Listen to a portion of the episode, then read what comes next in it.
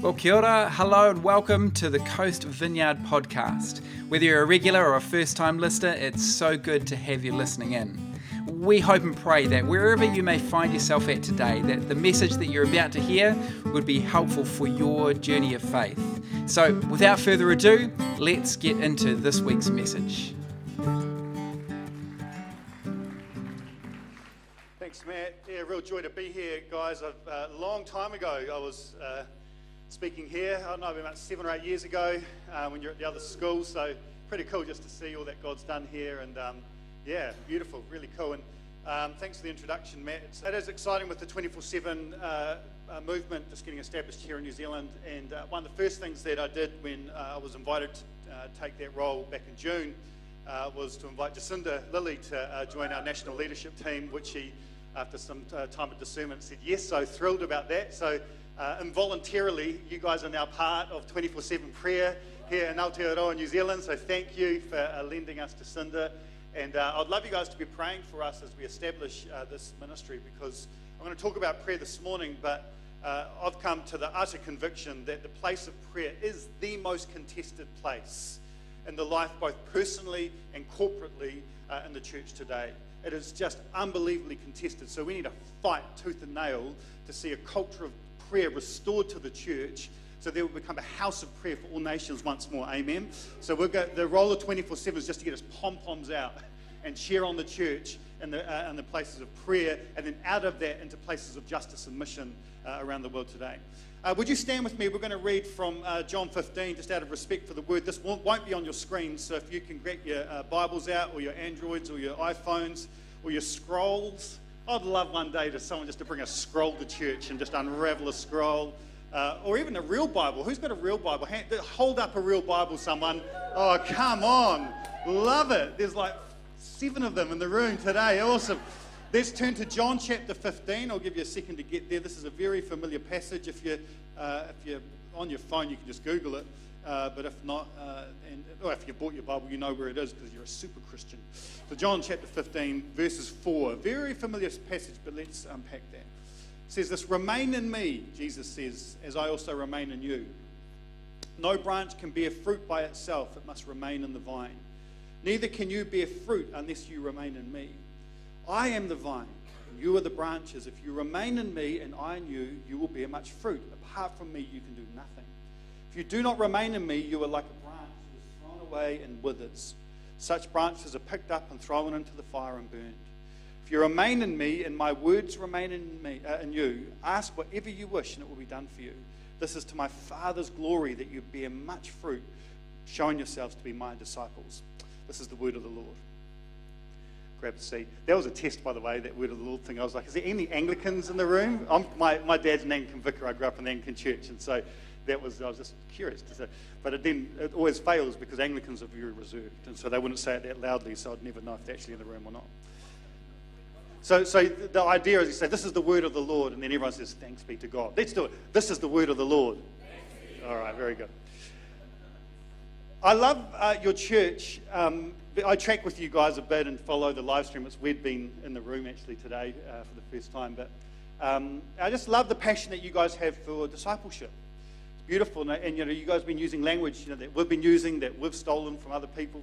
Uh, this whole idea that to be a disciple is to be a person whose life is orientated around being with Jesus, becoming like Jesus, and doing what Jesus did if he was you.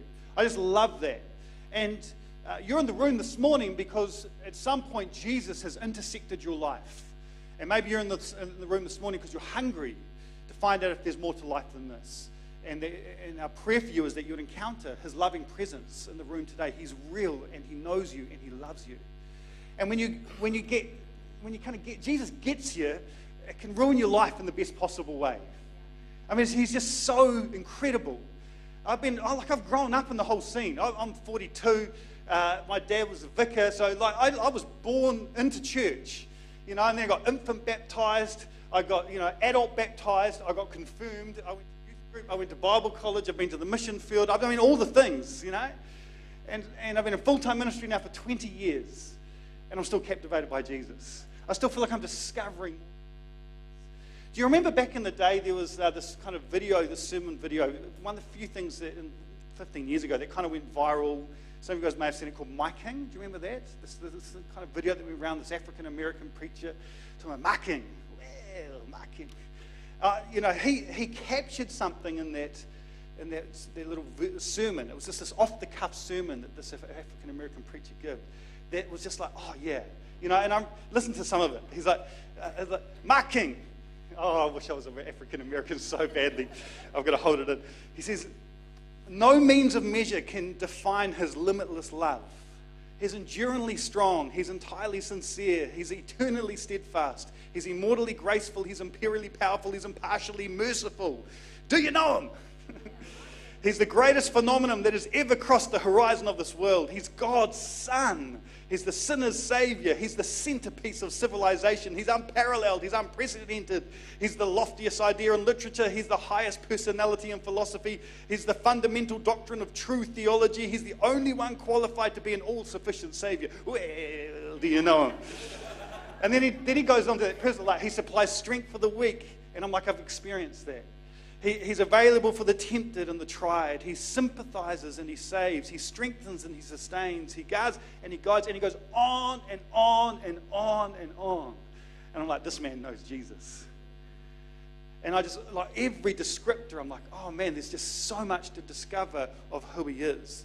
And so, uh, with all the crazy ideologies in the world today and all the things vying for your attention and affection, there's a sense where Paul exhorts us to fight the good fight so that our lives would be orientated around being a disciple of Jesus. The best decision you can make for your life is to choose to orientate your life around Him. But uh, what does that mean? Well, to, you know, to be with Him and to become like Him, do what He did. But, but I want to zero in especially on what it looks like to be with Him, to live lives of prayer. Because as I said, this is a massively contested place. And we love the idea, but resonance doesn't equal obedience. So, what does it look like? Not just to have the idea we should do it, but to live it, to live the vision of being people that sit with Jesus, abide with Jesus, remain with Jesus, have an intimacy with Him, a communion with Him, that go to the secret place daily and spend time with Jesus. You know, uh, C.S. Lewis wrote a book called The Screwtape Letters. Really cool book, uh, where uh, this kind of uh, senior devil is discipling a junior devil uh, to mess up the life of this Christian guy. Uh, and. Lewis writes all these sort of ways that this uh, junior devil can try and mess up the life of the Christian. Uh, and here's my theory. I reckon if C.S. Lewis, God bless him, love him, smoking a pipe in, in his you know, office that smelled of rich mahogany and had leather, leather bound books, as an Anchorman reference for some of you. Uh, you know, I, I, just think if he was writing that book today, he would have a whole chapter on, uh, on distracting people. And he'd be like, you know what we've got to do? We've got to distract those that Christian so that they don't spend time with that other guy. We don't want, we don't want to spend any time with him. If they do that, then we've lost them. So, what can we do? Well, you know, how about we introduce a little device that they could live in their pocket? And, and, we, and it could be there. And at any point, if they want, when they're bored, they could, they could look at something and be distracted. Oh, that's a brilliant idea. And so, 2007, uh, the iPhone gets introduced, right? And so now we have a uh, literally, I was Googling this during the worship, which is a little naughty, but then I went back to Jesus because I was curious. Uh, it was brilliant worship, by the way. That's on me, not on them. Um, and ironically got distracted with the thought how, how, big, how big is the entertainment industry and the mobile phone advertising agency? Uh, we're talking about over a $2 trillion industry in your pockets. So when you talk about principalities and powers, you've got a $2 trillion principality and power that wants to take any portal of prayer or boredom and entertain you. And as Ronald Rolheiser, the Catholic theologian, says, we are distracting ourselves into spiritual oblivion. And so this is like, I'm like, we've got to hit the crisis button here and go, this is serious. The downstream implications if people stop praying are enormous on every single level when it comes to mission, the kingdom of God, future church leaders, the whole caboodle, serving the poor. Like, it begins with a life of prayer. So, that's my intro. So, this is the idea this morning. We're going to rip through this a little quicker because I've already gone on a few unplanned rants. But uh, this is, next slide, please. We're going to look at this the centrality of prayer, how we pray, and the fruit of a praying life, okay? Harvey, keep moving. That's me talking to me. Let's go. So, what's the, so the, the centrality of prayer? Jesus, ultimately, if we are disciples of Jesus, we've got to recognize that he was deeply committed to a life of prayer. If we go to the next slide, you'll just see, I'm not going to go through these, but like there are just time after time after time where Jesus himself prays. He loved going to the secret place to be with his Father. What a, a, good exercise to do is to go through the book of Luke and the book of Acts. And every time you see Jesus praying or the early church praying, note where it is and what's happening. And you'll pick up that before or after any major decision, before ministry, after ministry, at any point of crisis, Jesus goes to the secret place to pray. Uh, the book of Acts has been called a commentary between prayer meetings in the early church. Why? Because they saw Jesus doing it, and Luke Acts was written by Luke. So, like, this is a central dynamic to the life of the early church and to Jesus. Is there, is there another slide with some scriptures? Hey, look at this. There we go. I've got to remember what's on my slides. Uh, but the thing for us, though, is often in the should category, I should do this, rather than the must category, I've got to do this. So, how do we move there? How do we come? And, and I know I'm preaching this at the busiest time of year. And trust me, I was like, oh, you know, they asked, you know, what should, we, what, what should I speak on, guys? I would love you to do something on prayer. And I'm like, oh, no. I mean, I know I'm meant to be the 24 7 National Director, Coordinator for Prayer now. But man, I'm busy. I'm crazy busy. I'm waking up in the morning panicked, you know, like when you wake up and you're like, I've got to, I've got to look at my to do list. right? It's just intense right now. And I'm like, and under, like, the tragedy is like who we are under pressure is who we really are. So I'm like, oh, Lord, I've got to fight like there's no tomorrow for actually what I really need in the season of pressure, which is to, to find a refuge in you and to come to that place of peace. Everything I need is found in the secret place. All that I need to get through this season, especially, is found in the secret place. You know, Matthew 6, verse 6, Jesus says, When you pray, not if you pray, but when you pray, go into your room and close the door and pray to your Father who is unseen. Then your Father who sees what you do in secret will, will reward you. This uh, guy, Bob Sorge, wrote a beautiful book called The Secrets of the Secret Place. It's well worth a read. And in the intro, he says this What if there was a place that you could go and every time you went there, you received affirmation for who you really are? Strength for whatever circumstances you faced, encouragement in a time of disillusionment, and power to get through anything. Like, what if there was a place like that? The Bible's clear. There is. It's called the secret place. You know, so often it's like I go through these seasons where I'm like, where are you, God? You know, I don't know where you are. You seem distant. It's like, oh, he's in the secret place. That's where he is. So often, like, I'm, it's like, where's God? Well, God's like, where are you? You're running around like crazy. And all you do is pray on the go. So I'm in the secret place. I'm waiting for you. Turn up. There he is. So I think there's a challenge because sometimes I think we're not drawing on the divine resources that God has, has given us. And there's massive consequences to the state of our soul and the missional fruit of our lives. N.T. Wright said this Most people pray at least sometimes. Some people in many very different religions, religious traditions pray a great deal. At its lowest, Prayer is shouting into a void on the off chance there might be someone out there listening.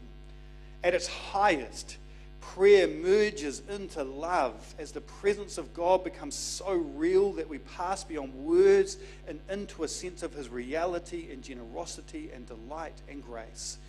For most Christians, most of the time it takes place somewhere in between those two extremes. To be frank, for many people, it's not just a mystery but a puzzle. They know they ought to pray, but they're not sure quite how. So, for a lot of my 20s, I grew up in a charismatic evangelical kind of world. What does it look like to pray? Um, so, let's have a quick look, like, uh, look at then how we pray. It's interesting that the disciples come to Jesus in uh, Luke chapter 11 and they're like, teach us how to pray. Now, that's a very interesting question because the disciples grew up in a culture that was a culture of prayer. It would be like if Kiwi culture like just stopped a number of times a day to pray because that's what you do if you're a Kiwi. You know, well, that's what the Jewish people did. So they grew up in a culture that prayed on every day, on the regular. Uh, and then they see something in the life of Jesus so profoundly beautiful in prayer, they're like, teach us how to pray.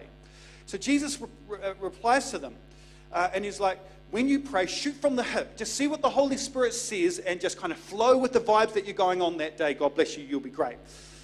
He doesn't say that, does he? He says, when you pray, and he gives them a structure. Pray this. And if you go to the next slide, it's really interesting. uh, I'm not going to dive deep into this, but Jesus gives them. When I started to get my head around this, it began to revolution my, revolutionize my prayer life. I was like, so often in the charismatic evangelical world, we haven't, we've, we've looked down on liturgy, on set prayers, haven't we? It's religious, it's dead. I mean, I'm, I'm, an, I'm an Anglican vicar's kid, okay? I'm not, I'm not picking on you guys. Like, that was my vibe, big time. Like, oh man, dead, you know? And then, like, as I grew a brain, it was like, oh, hold on a second. A, Jesus taught us to pray things like this prayer. But secondly, it's actually impossible for set prayers to be dead. It's literally just an impossible category for them to be in. These sorts of prayers are either true or false. That's the category I can put them in. But they can't be dead or alive. They can be true or false. Now, the person praying them, whether they're dead or alive, a whole different proposition. And so I began just going, well, what does it look like to pray some of the prayers? If you go to the next slide, it's really interesting that in Acts chapter 2, verse 42, it says they devoted themselves to the apostles' teaching, fellowship, breaking of bread, and to, actually, it says in the original Greek, the prayers. Which is, again, fascinating to me. If I, if I say to you today, devote yourself to prayer, is my job now in 24 7, uh, you'll be like, all right, I'll give it a crack. Devote yourself to the prayers next logical step question would be, well, what's great? What are the prayers? Oh, good, I'm glad you asked. The Bible's given us a whole lot of prayers. Jesus gave us a prayer to pray, to help structure our prayer lives. And so I began to push back against the hyper individualization of the Christian faith and began to pray the prayers. Because here's the problem before I started using some structure to my prayer life, uh, I would do what everyone does. When I was angry, I'll pray angry prayers. When I was fearful, I'll pray fearful prayers. When I was feeling greedy, which was a lot of the time, I'll pray greedy prayers. When I was feeling, and on we went. And I needed prayers that were wiser than me, richer than me, deeper than me, being vetted by the church that helped me shape my prayer life like a trellis so that something healthy could grow. And so Jesus gave the disciples a set prayer. The Bible's filled with prayers. And then the church, in its wisdom over the years, has crafted prayers that are better than you could pray. And so I pray those prayers every single day. Now, I'm still led by the Spirit. I still pray. Everyone's freaking out. I still pray in tongues in my prayer. Don't worry, it's all right. You know. And, I, and with the Lord's Prayer, again, rabbis often did this. They weren't just giving that to be prayed by rote, though there's nothing wrong with doing that. And I do that on every lunchtime normally. But then when I've got a bit longer, I can use that to rip off our Father. Oh man, that's cool. It's not my father. Alpha, man, I'm part of this whole thing. That's really cool. Father, Lord, help me understand that. That's a whole other jam. Like, you know, working through my father wounds and all this sort of stuff. But I want to know who you really are. And on we go. It can help shape my prayer life. And so I began to, uh, to do this. I began to having prayers that uh, that resisted again that hyper individualization and privatization of the Christian faith and pray prayers that gave structure to my prayer life. And I just saw myself going deeper and deeper in prayer. It just formed something in me and became incredibly addictive. Let me just give you one example, actually. Um, uh, I've got, and so again, I'm, I just, I'm still spirit led. If I get bored with it, I pick another prayer, okay? I just, but I'm like, I just want to pray the prayers. I want to be devoted to the prayers. So here's one, like prayer of thanksgiving. Uh, I prayed that this morning, actually. Um, I love this. I prayed this this morning. Almighty God, Father of all mercies, we, your unworthy servants, I'm, like, I'm with my, my saints now, give you humble thanks for all your goodness and your loving kindness to us and whom, all whom you have made. We bless you for our creation, preservation, and all the innumerable blessings of this life but above all, for your immeasurable love in the redemption of the world by our Lord Jesus Christ, for the means of grace and for the hope of glory. And I pray, Lord, give me such an awareness of your mercies that with truly thankful, a truly thankful heart, I may show, show forth your praise, not only with my lips, but with my life, Lord. I mean, that's a, that's a good prayer. Can you just feel it? I, can't, I just couldn't pray that when I'm shooting from the hip, but that helped tap into something deep within me. So here's really practically, really practically, and, and there's, there's so much we could speak to here, but here's if your prayer life is wobbly, here's a suggested structure. Because here's the thing consistency trumps intensity with our prayer life. So if your prayer life is, is rubbish, and for Gen Y and younger, So Y is when the phone got, came into play. So 42 year olds, uh, 45 year olds and younger, your prayer life is rubbish. I know that. It's all good. Consistency trumps intensity. So start doing something short on the regular.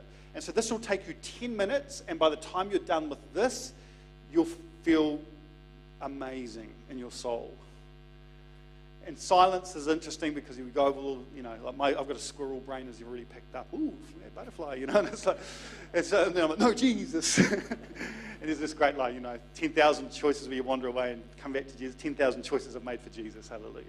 So I keep doing that. But after a while, it becomes this place of incredible communion and intimacy with Him. And then you get addicted to it. Um, so this is just some, those are just some suggested things. And you guys have talked a lot about this. I know this is a church that, that is passionate about building a culture of prayer. Um, so let's just go to the last point I want to make. Is how. Um, next slide, please. Uh, let's move on. Oh no, back. Back another one. Back another one. Back another one. There we go. I don't know how we got there. It's probably on me. So how how do we? But here's here's what I realized. So uh, we started pushing prayer hard in our church. We started going, you know, like we're going to make this a massive priority. We're going to teach people how to pray. And then after a while, I realized this is great, but actually, this isn't enough, particularly again for Gen Y and younger, because we cannot overstate how addicted we are to these things. And so we're actually just beginning, okay, how about we start holding each other gently accountable to our devotional life? And honestly, guys, the change that has happened in the last five years as we've hit this, I cannot overstate. And, and we realized we needed Alcoholics Anonymous levels of accountability if we were to fight for the secret place for Gen Y and younger. And so we started meeting. We've got these groups all over our church now, but we started. Uh, we started with a group of guys, and I just I, I shoulder tapped them in our church because good people that have been going to church for a while. They looked a bit bored, to be honest. And I think they were coming because they wanted their kids to grow up in the, in the thing, but I, in, the, in the Christian faith. But I wasn't that sure that the fire was on inside, you know? And so I was like, if you want to, how about we meet every week and we'll just hold each other accountable to having it. We're not going to tell you what that is because that's culty and controlling. It has to be Holy Spirit led. But let's just see what the, whatever the next step is on your devotional life, which for most of them was having one, let's just hold each other accountable to that very gently. So we started meeting together, and again, next slide, it was fascinating as we did some research. Well, here's the thing. What I realized is that we have our private life with Jesus and our community of faith, but next slide, but actually what we need is a Venn diagram moment where we normalize the conversation about the most important spiritual discipline there is with our community of faith. We've got to normalize the conversation about how's your Devos going. And I like we've normalized, it's vulnerable initially, we've normalized this in our church now to the point where I can just ask that to just about anyone. I love it. I'll be out surfing, see one of the boys, you know, will be yarning about whatever, and I'm like, mate, so how's the Devos going? Oh, yeah, bro, pretty good. Like, had a bit of a wobble last week, but, you know, back on the wagon, da da da. Like, we've just normalized the conversation about this because the devil wants to keep it secret. And the devil wants to keep it a secret because often we feel ashamed about the state of it. But we've got to bring that into the light and let the life and the love of Jesus shine upon it and normalize that conversation so that we can. And, and it's interesting because we started meeting together, and the other thing that we struggle with in, in the Western uh, church is, is, places of confession. So if sin's missing the mark, well, well, then, like a rich devotional life is sin. Uh, a lack of a devotional life is sin because we're just missing the mark of the life we want to live, right? We often just define sin as all the naughty things, eating too many cream buns or looking at something we shouldn't look at on the internet or whatever it may be. And it's like, but no, there's actually this rich life of Jesus that I want to live. So help me live it. I need to be accountable to these things that I don't want to just kind of have bolted on, but that are clearly the priority of my life. And so we started meeting together and we'll go around the circle. And initially it was like, the boys were just like, nothing's happening, but I'm going to try and, you know, and these all normal people plumbers, builders, teachers, butchers, candlestick makers, all the rest of it. It's like, and so we started meeting. So like, I remember one of the boys was like, oh, I'm gonna, I'm gonna pull over on the way home. This is a deputy principal with a young family, very busy. I'm gonna pull over on the way home for, for a couple of minutes and listen to an Lectio episode. And he's not happy about it, but I'm gonna give it a try, right? And so, okay, we just, and we just hold each other. And what happened is that as we would get together, and we said, again, alcoholics have this great line: "It works if you work it, so work it, you're worth it." So we realized after a couple of years that if you stayed consistent on accountability on this thing, you would grow. And if you go to the next slide, um, I won't go into this, but uh, the Association for Talent Development and, uh, did a whole lot of research around this. And, uh, and again, this, the data is unequivocal in terms of the need for this, which is why AA works and Weight Watchers works and the rest of it. And so we'll go around the circle, and, uh, and people would say if it was rubbish. But what was amazing is that uh, as we would go around the circle, there would always be one guy who'd been struggling for months to do it, to have a, have a quiet time, but they'd finally cracked through into the transcendent glory of God that week, and they were just fizzing and like just lit up. And the person who had confessed the fact that they'd struggled that week, because we're like, no Pharisees allowed, it's cool if it's, it's cool if it's crap, you've got to just turn up. Um, they were re inspired. They're like, this is why I'm fighting for this thing. And then it dawned on me, like, where do we get re envisioned for the secret place? Sam turns up to preach a message like this or some conference, but when it gets wobbly, it can be off, off ramp for like months, maybe years, and it just becomes who we are. And I don't want that. So, like, as we met together weekly, it was like, oh my gosh, I'm getting re inspired about who I want to be. And so, and we'd say, we're back on the wagon, I'm back on the wagon. All these people in the cafe that we meet and think we're all alcoholics because we're like, I'm back on the wagon, back on the wagon. And, I, am telling you, uh, we just, we just humbled ourselves and fought for it. And man, the missional fruit that flew out of this, is, uh, just flow out of this was unbelievable. It's the stuff pastors dream about because John 15 is true. It all flows from abiding and remaining with Him. And so now there's not a week that goes by. It'll be very unusual for us to have a week where we have these accountability groups all over our church now because we're serious about fighting for the secret place, where there's not some unbelievable story of the kingdom breaking in it's not birthed out of some sermon or inspirational moment. It's birthed out of the secret place. I mean, honestly, like, and, and, and people are, you get addicted to it. It moves from being a, a discipline that you've got to have in your life to an absolute delight. And so, like that guy that pulls over, you know, for, he now gets up at 5:30, spends an hour of prayer every single morning, and it's the best part of his day. You know, there's this plumber the other day. He was like, he, he uh, he's gone from no devotional life, and now for years he's been consistent. The other day, he like, so I woke up to my devos, felt like the Lord just spoke to me and said, you know, I'm going to use you today. I want you to have your eyes open. He's like, oh, okay, here we go. Turns up, to, he's a plumber. Turns up to do this job at this guy's place. The guy opens the door, super sore back. He's like, man, I'm sorry, I've wrecked my back. I'm just going to go back to bed in a second, but you know, the job's over there.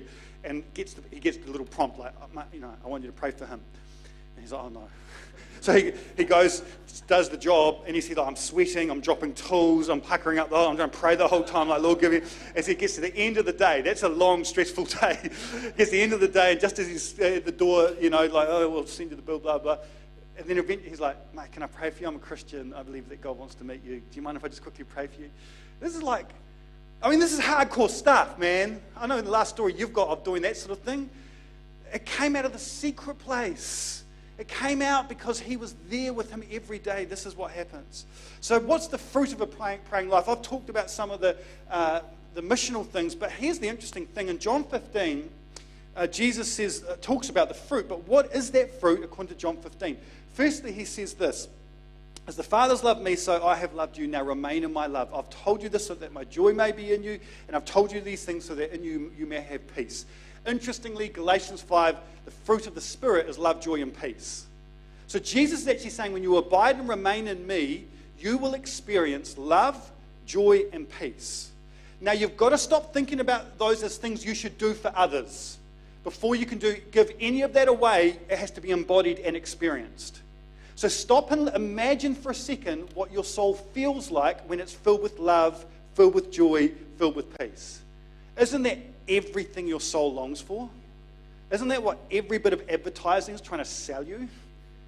It's found in the secret place. Like just I just when I when I began to get my head around this, I'm like, how could you not be passionate about prayer if this is what results? I mean, as Rachel Hunter said, the famous Christian prophet, it doesn't happen overnight, but it will happen. It doesn't happen overnight, right? It doesn't. Formation is slow, but it will happen. But it will. So let's have a look quickly at these three. Love. I mean, do you remember those Echo clubs from back? I mean, they were in churches everywhere back in the day. What happened? They've gone. They used to be everywhere. Anyway, so I'm like, sorry, that's a, that is related to the story. Um, so I'm at this retreat uh, 20 years ago, 20, 20, oh, this is getting scary now, 21 or 2 years ago now. I was studying at Bible college, and as part of that, we had to have a week long silent retreat. Was, and this pre phone, okay? So, like, you know, a whole other level of boredom awaiting me, right? Some of you kids can't even imagine. Can you stop and imagine? You've got a week without your phone on your own in silence at a monastery. So I took some, some books. um, and then when I got there, I was like, no, don't be stupid, Harvey. Like, let's just try and lean in, right? Guided, it was guided. So we had these times of, times of worship and that sort of thing. So anyway, like a couple of days, it takes my brain just to slow down because the squirrel has been drinking too much V and all that sort of thing. And it's like, and so then I eventually start chilling out. And as I do that, I just start experiencing the love of God in a very, very visceral way. Like, like liquid love, it felt like.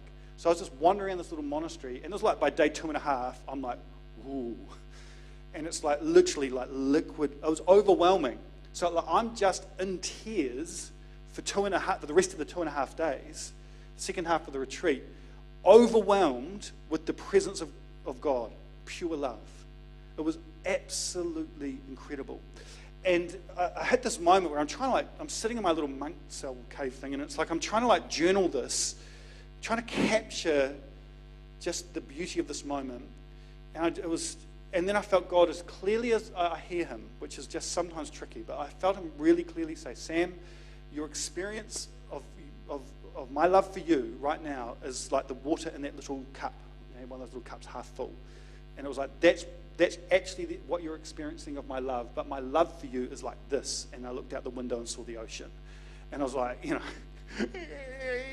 just total, total meltdown.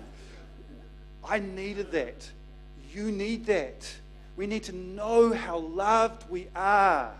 It puts our careers in the right place. It helps us live a life of cruciform love for others. Like it, fl- it has to flow through us, but we have to experience it to know that love that's found in the secret place.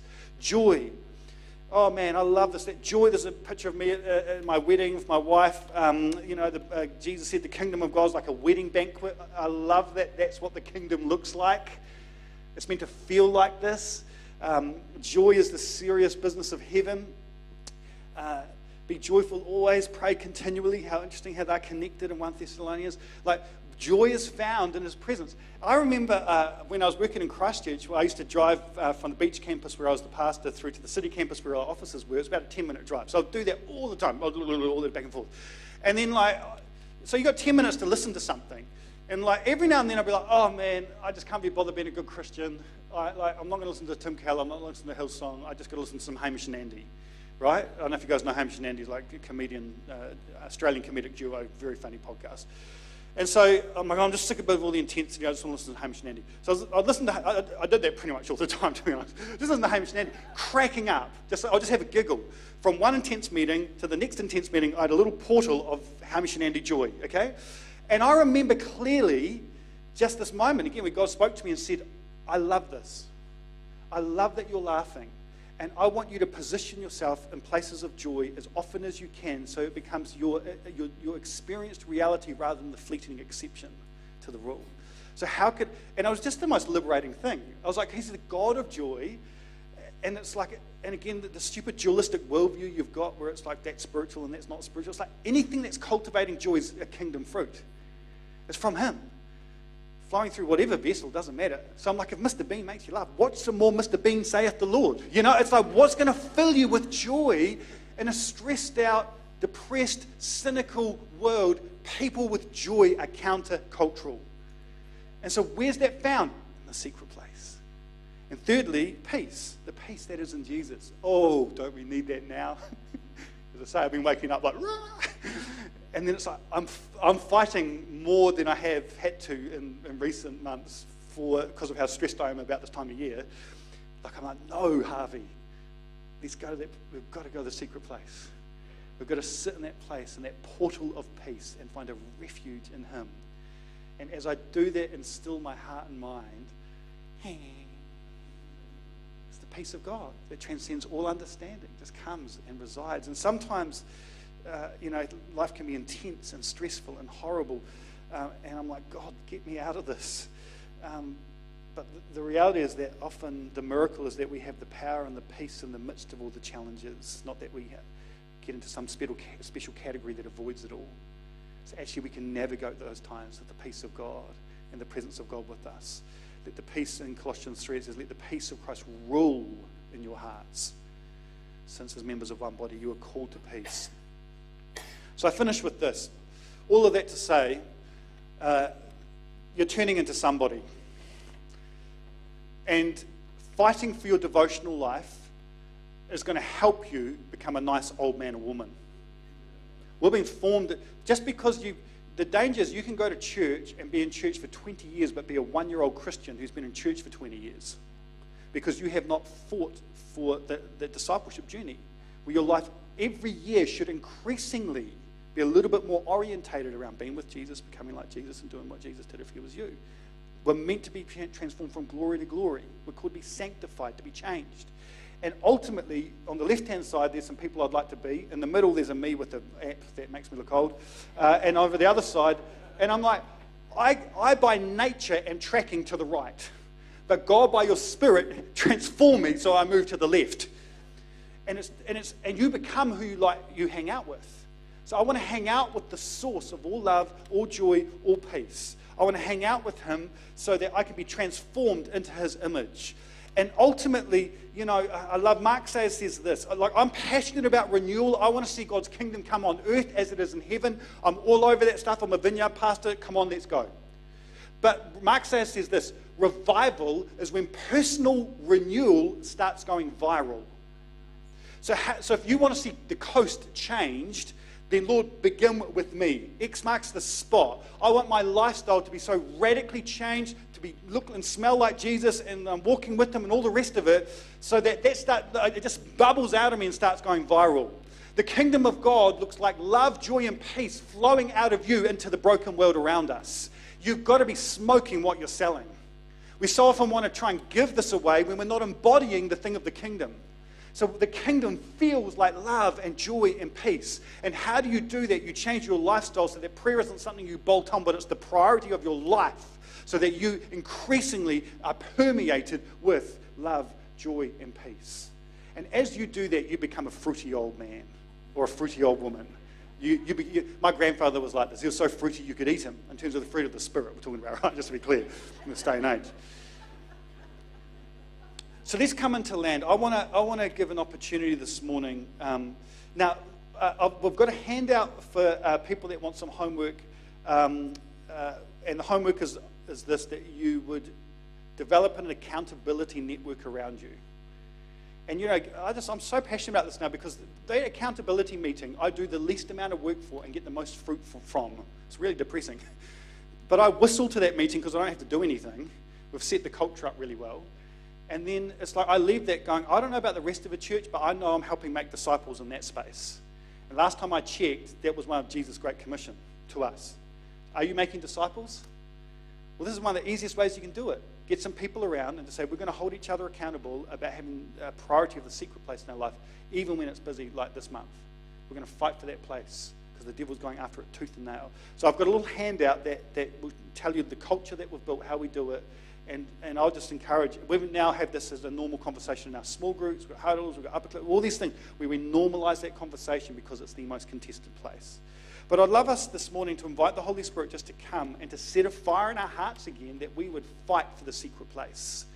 And I don't care whether you've been a Christian for 20 years or you've been a Christian for two minutes, this is a contested place. And we need to humble ourselves and say, we need help. We've got to fight for this because we want to be people who look like Jesus and who do what Jesus did and who become like him. And the missional impact is phenomenal when people get serious about the secret place.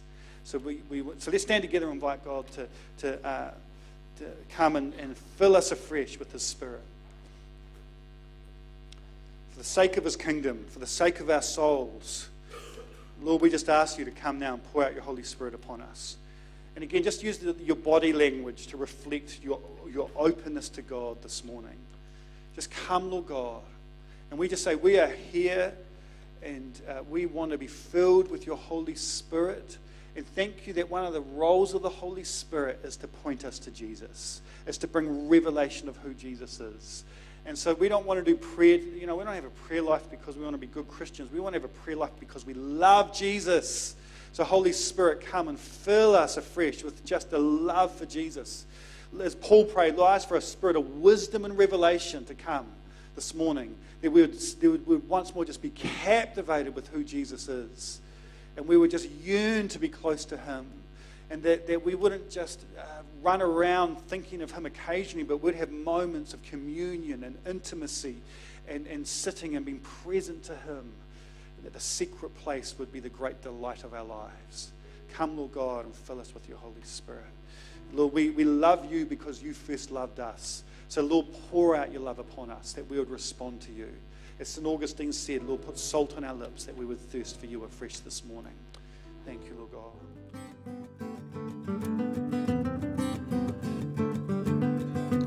Well, thanks again for tuning in to today's message. We hope and pray that it's been most helpful. If you're keen to find out more about us as a church whānau, you're welcome to go to coast.org.nz, or of course, we'd love to meet you in person. We meet at 10am at Orewa College on the beautiful Hibiscus Coast, and you're more than welcome. Be blessed and have a great day.